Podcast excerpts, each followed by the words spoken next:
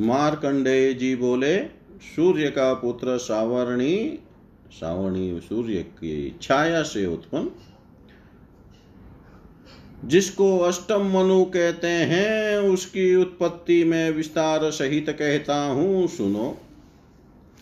महामाया भगवती के अनुग्रह से वह महाभाग सूर्य का पुत्र सावरणी, जिस भांति समस्त ऐश्वर्य से युक्त होकर मनवंतर का अधिपति हो गया सो सुनो स्वराचो स्वरोचिस नामक दूसरे मनु के राज्याधिकार में कथा से पूर्व चैत्र के वंश में उत्पन्न सुरत नाम सब पृथ्वी मंडल का राजा हुआ।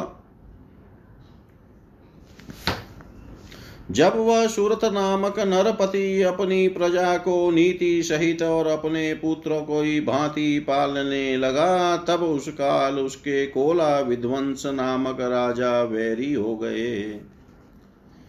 और उनका अत्यंत प्रबल दंड देने वाले सूरत के संग संग्राम हुआ। यद्यपि कोला विध्वंसी राजा थोड़े थे, किंतु तो भी उन्होंने उसे युद्ध में परास्त किया, अर्थात जीत लिया।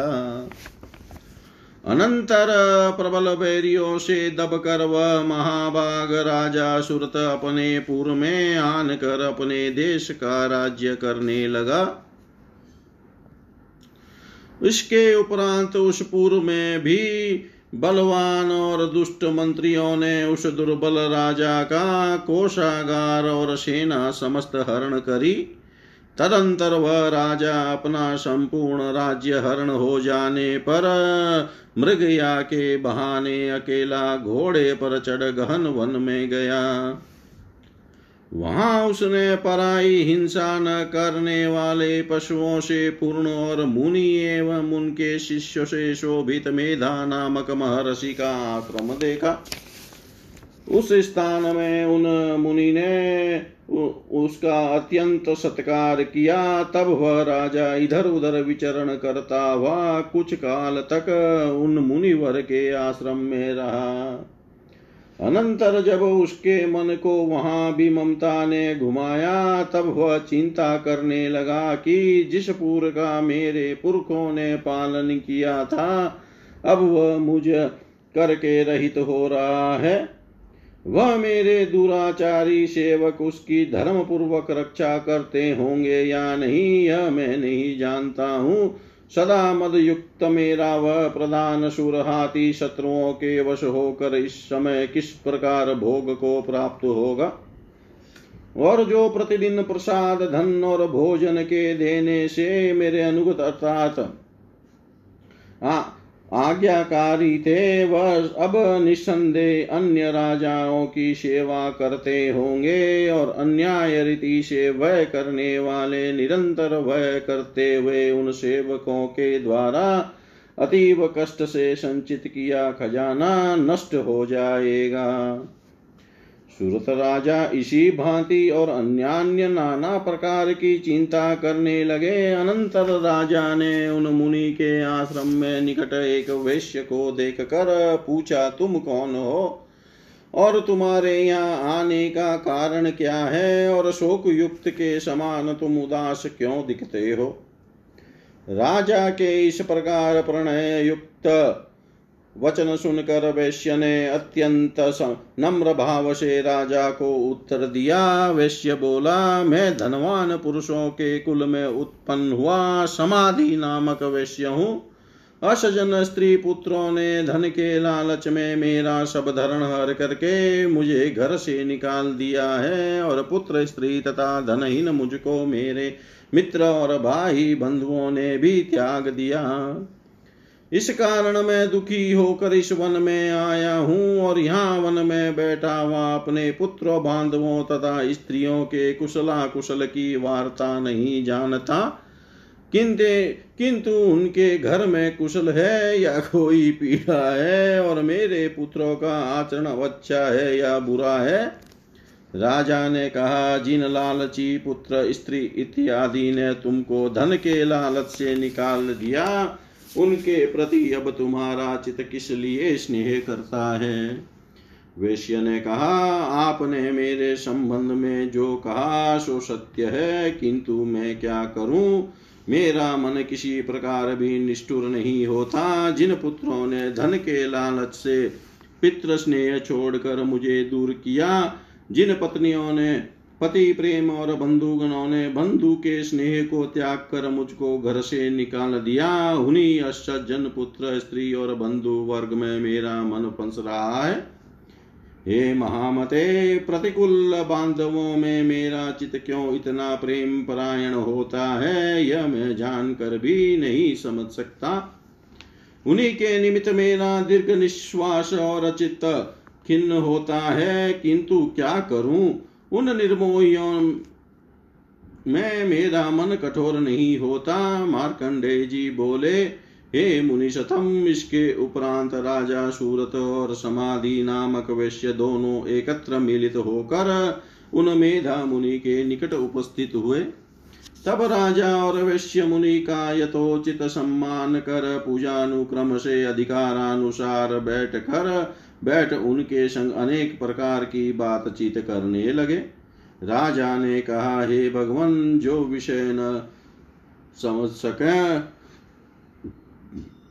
सकने से मेरा, जो विषय न समझ सकने से मेरा मन दुखी रहता है, उसी विषय को आपसे पूछने की इच्छा करता हूँ। वह आप मुझको समझा दीजिए।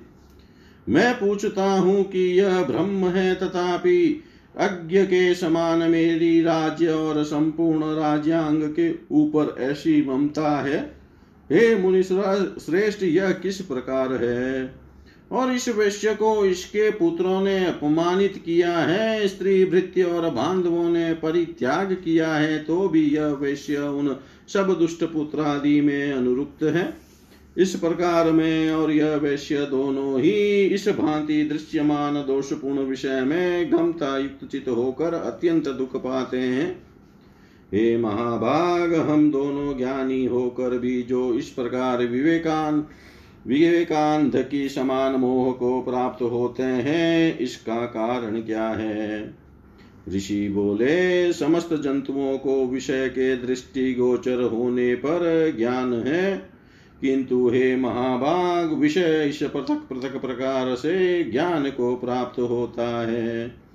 देखो, कोई कोई प्राणी दिन में नहीं देख सकता, कोई कोई रात्रि में देख नहीं देख सकता, और कोई कोई दिन रात्रि में समान दृष्टि वाले हैं। अर्थात उन्हें दिन और रात्रि में एक सा दिखता है। आप जिस प्रकार ज्ञान की बात कहते हैं, यद्यपि मनुष्यों को ऐसा ज्ञान है, यह सत्य है, किंतु केवल जो मनुष्य मात्र ही इस प्रकार ज्ञान के अधिकारी हैं, ऐसा नहीं है, क्योंकि पशु, पक्षी और मृगादि भी इसी कारण, इसी प्रकार ज्ञानवान है। विषय गोचर ज्ञान जिस प्रकार पशु पक्षी इत्यादि का है, मनुष्यों का भी उसी प्रकार है और मनुष्यों का जो विषय गोचर ज्ञान है, पशु पक्षियों का भी वही ज्ञान है। अतएव इस प्रकार ज्ञान मनुष्य और इतर प्राणियों का समान है। इस प्रकार ज्ञान होने पर भी परस्पर में विषय की कितनी विभिन्नता है, देखो यद्यपि यह पक्षी भूख से पीड़ित है, किंतु तो भी अपने बच्चों को चौंच में मोश धान्यादि धान्य का कण देते हैं और हे मनुश्रेष्ठ मनुष्य अपने पुत्रों के प्रति अभिलाषी होकर उनका भरण पोषण करते हैं। मनुष्य केवल प्रत्युपकार के लोभ से ऐसा करते हैं, यह क्या नहीं देखते हो? इस प्रकार उपकार आदि की आशा न होने पर भी महामाया के संसार स्थितिकारी प्रभाव से संपूर्ण प्राणी वासना रूप भवर वाले मोह रूपी गड्ढे में गिरते हैं। अतएव इस विषय में आश्चर्य करना उचित नहीं है।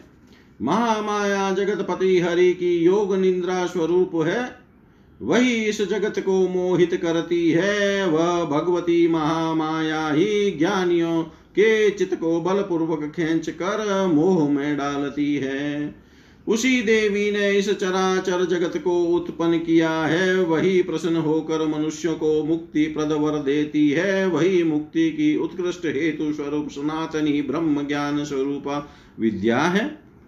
वही संसार बंधन अर्थात जन्म और मृत्यु इत्यादि का हेतु है। वही ईश्वर की भी ईश्वरी है।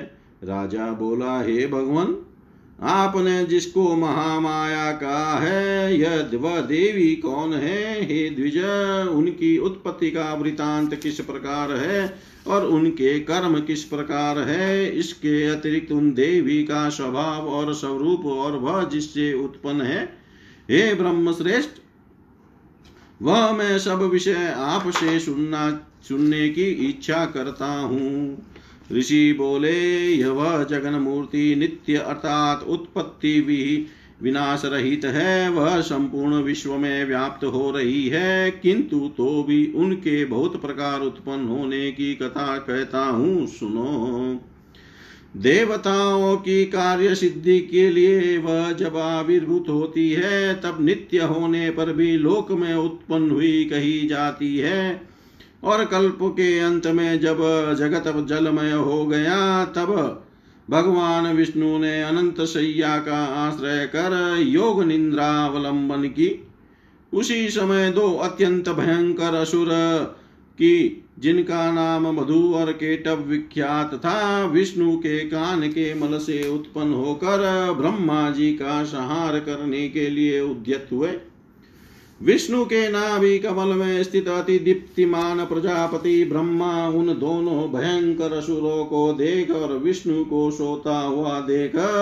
विष्णु के जगाने को एकाग्र हृदय से भगवान के नेत्रों में प्राप्त हुई विष्णु की निद्रा स्वरूप विश्वेश्वरी जगत की रचने वाली स्थिति, संहार करने वाली और विष्णु के तेज की अतुल मूर्ति ऐसी निद्रा भगवती की स्तुति करने लगे। ब्रह्मा जी बोले, हे ब्रह्म स्वरूपे हे नित्य, तुम देवताओं के हवि देने के मंत्र स्वाहा रूप स्वरूप हो, तुम ही पितरों के श्राद्धादि में स्वदा रूप हो, तुम ही वषटकार इंद्र के हविर्दान मंत्र की स्वस्वरूप हो। हे देवी, तुम ही शुद्धा स्वरूप हो और तुम ही अक्षरों में हस्व दीर्घ प्लुत रूप तीन मात्रा स्वरूप हो। जिस अर्धमात्रा का उच्चारण विशेष रूप से नहीं होता, तुम ही उस अर्धमात्रा रूप में स्थित हो। हे देवी, तुम ही वह प्रसिद्ध गायत्री स्वरूप हो। हे देवी, तुम तुम ही वह सर्वोत्कृष्ट जगजननी प्रकृति स्वरूप हो, हे देवी तुम ही इस जगत को उत्पन्न करती हो तुम ही इसको धारण करती हो तुम ही इसको पालन करती हो, और प्रलय काल में तुम ही इस जगत को सदा ग्रास करती हो। तुम ही सर्ग काल में सृष्टि रूप पालन में स्थिति रूप, और हे जगन्मयी इस जगत के विनाश काल में तुम ही संहार रूप हो, हे देवी। तुम ही महाविद्या तुम ही महामेधा तुम ही महामाया और तुम ही महास्मृति हो। हे देवी, तुम ही महामोह, महादेवी और महासुरी हो। हे देवी, तुम ही शत रज तमो गण स्वरूप में समस्त चराचर की प्रकृति हो।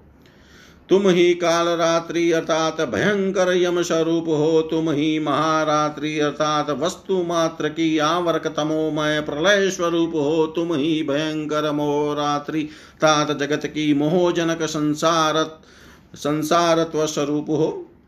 हे देवी, तुम ही श्री अर्थात लक्ष्मी बीज हो, तुम ही ईश्वरी, तुम ही लज्जा, तुम ही बुद्धि और तुम ही दिव्य ज्ञान की एकमात्र लक्ष्य हो, तुम ही लज्जा, पुष्टि, तुष्टि, शांति और क्षांति स्वरूप हो। तुम ही खड़गिनी, खड़गधारिणी, शूलिनी, शूलधारिणी तथा भयंकर स्वरूपा हो, तुम ही गदिनी, चक्रिणी, शंकिनी तथा और चापिनी अर्थात धनुष धारिणी हो। हे देवी बाण भुषुंडी और परिदबी तुम्हारे अस्त्र हैं। हे देवी, तुम ही सौम्य और सौम्यतरा हो। अधिक क्या जगत में जितने सुंदर पदार्थ हैं, तुम उन उन सब की अपेक्षा सुंदरी हो। हे देवी, तुम श्रेष्ठ श्रेष्ठ से भी श्रेष्ठतर और तुम ही श्रेष्ठतरों की भी ईश्वरी हो। हे अखिलात्मिके जो कुछ सत और असत वस्तु है, उनकी जो शक्ति है, तुम ही वह शक्ति स्वरूपा हो। अतएव तुम्हारी किस प्रकार से स्तुति करूँ? हे देवी, जगत की सृष्टि स्थिति प्रलय करता उन भगवान विष्णु को ही जब तुमने निंद्राभिभूत कर रखा है, तब और कौन तुम्हारी स्तुति करने में समर्थ होगा? हे देवी विष्णु ईशान और मुझको जब तुमने ही शरीर ग्रहण कराया है, तब दूसरा कौन पुरुष तुम्हारी स्तुति करने में समर्थ होगा? हे देवी, वह तुम इस प्रकार स्वकीय उदार प्रभाव वर्णन द्वारा संतुष्ट होकर इन दूर धर्म धैर्य मधु और केटब दुर्धर्य मधु और केटब नामक दोनों असुरों को मोहित करो और जगत के स्वामी विष्णु भगवान को शीघ्र जगाओ तथा इन महाअसुरों को मारने के लिए ज्ञान प्रदान करो। ऋषि बोले, जब ब्रह्मा जी ने उन दोनों असुरों के विनाशार्थ विष्णु को जगाने के लिए इस प्रकार से उन तमो गुणमयी निद्रा स्वरूपा देवी की स्तुति करी तब अव्यक्त जन्मा ब्रह्मा जी के देखते हुए भगवान विष्णु के नेत्र मुखनाशी का बाहु हृदय और वक्षस्थल से निकल कर देवी स्थित हुई। अनंतर निद्रा रूपा देवी के छोड़ देने पर भगवान विष्णु ने एकाण वो स्तः अंतर सैया से उठकर देखा कि वह दुरात्मा अत्यंत वीर्य पराक्रमशाली, क्रोध से लाल लाल नेत्र ये मधु और केटव नामक दोनों असुर ब्रह्मा जी के विनाश में उद्यत हुए हैं। उठने के पीछे भगवान विभु हरि ने उन दोनों असुरों का संग पाँच हज़ार वर्ष तक बाहु युद्ध किया। फिर उन अति बलोन्मत दोनों असुर ने महामाया के द्वारा मोहित होकर केशव से कहा, तुम हमसे वर ग्रहण करो। भगवान बोले, तुम यदि मेरे ऊपर संतुष्ट हो तो दोनों मेरे वध्य हो और मेरे हाथ से मारे जाओ। मेरा यही वर है, दूसरे वर से कोई प्रयोजन नहीं है। ऋषि बोले, जब भगवान ने इस प्रकार दोनों को छला, तब उन दोनों असुरों ने संपूर्ण जगत को जल में देख कर भगवान पुंडरिकाक्ष से कहा हे केशव तुम्हारे संग युद्ध में हम प्रसन्न हुए हैं। अतः एव तुम्हारे हाथ से हमारी मृत्यु श्लाघनीय है। किंतु जो स्थान जल में डूबा हुआ न हो हमको उसी स्थान में वध करो। ऋषि बोले यही हो यह कहकर भगवान ने शंख चक्र गदा धारण पूर्वक अपनी जंगा पर रख चक, चक्र से उन दोनों असुरों का मस्तक काट डाला। स्वयं ब्रह्मा जी के स्तवन करने पर यह महामाया देवी इस प्रकार से उत्पन्न हुई थी। अब तुम से इन देव, देवी के प्रभाव का वर्णन करता हूँ। सुनो, ओम पूर्णमद पूर्णमिदम पूर्णात् पूर्णमुदच्यते। पूर्णस्य पूर्णमादाय, पूर्णमेवावशिष्यते। ॐ शान्ति शान्ति शान्ति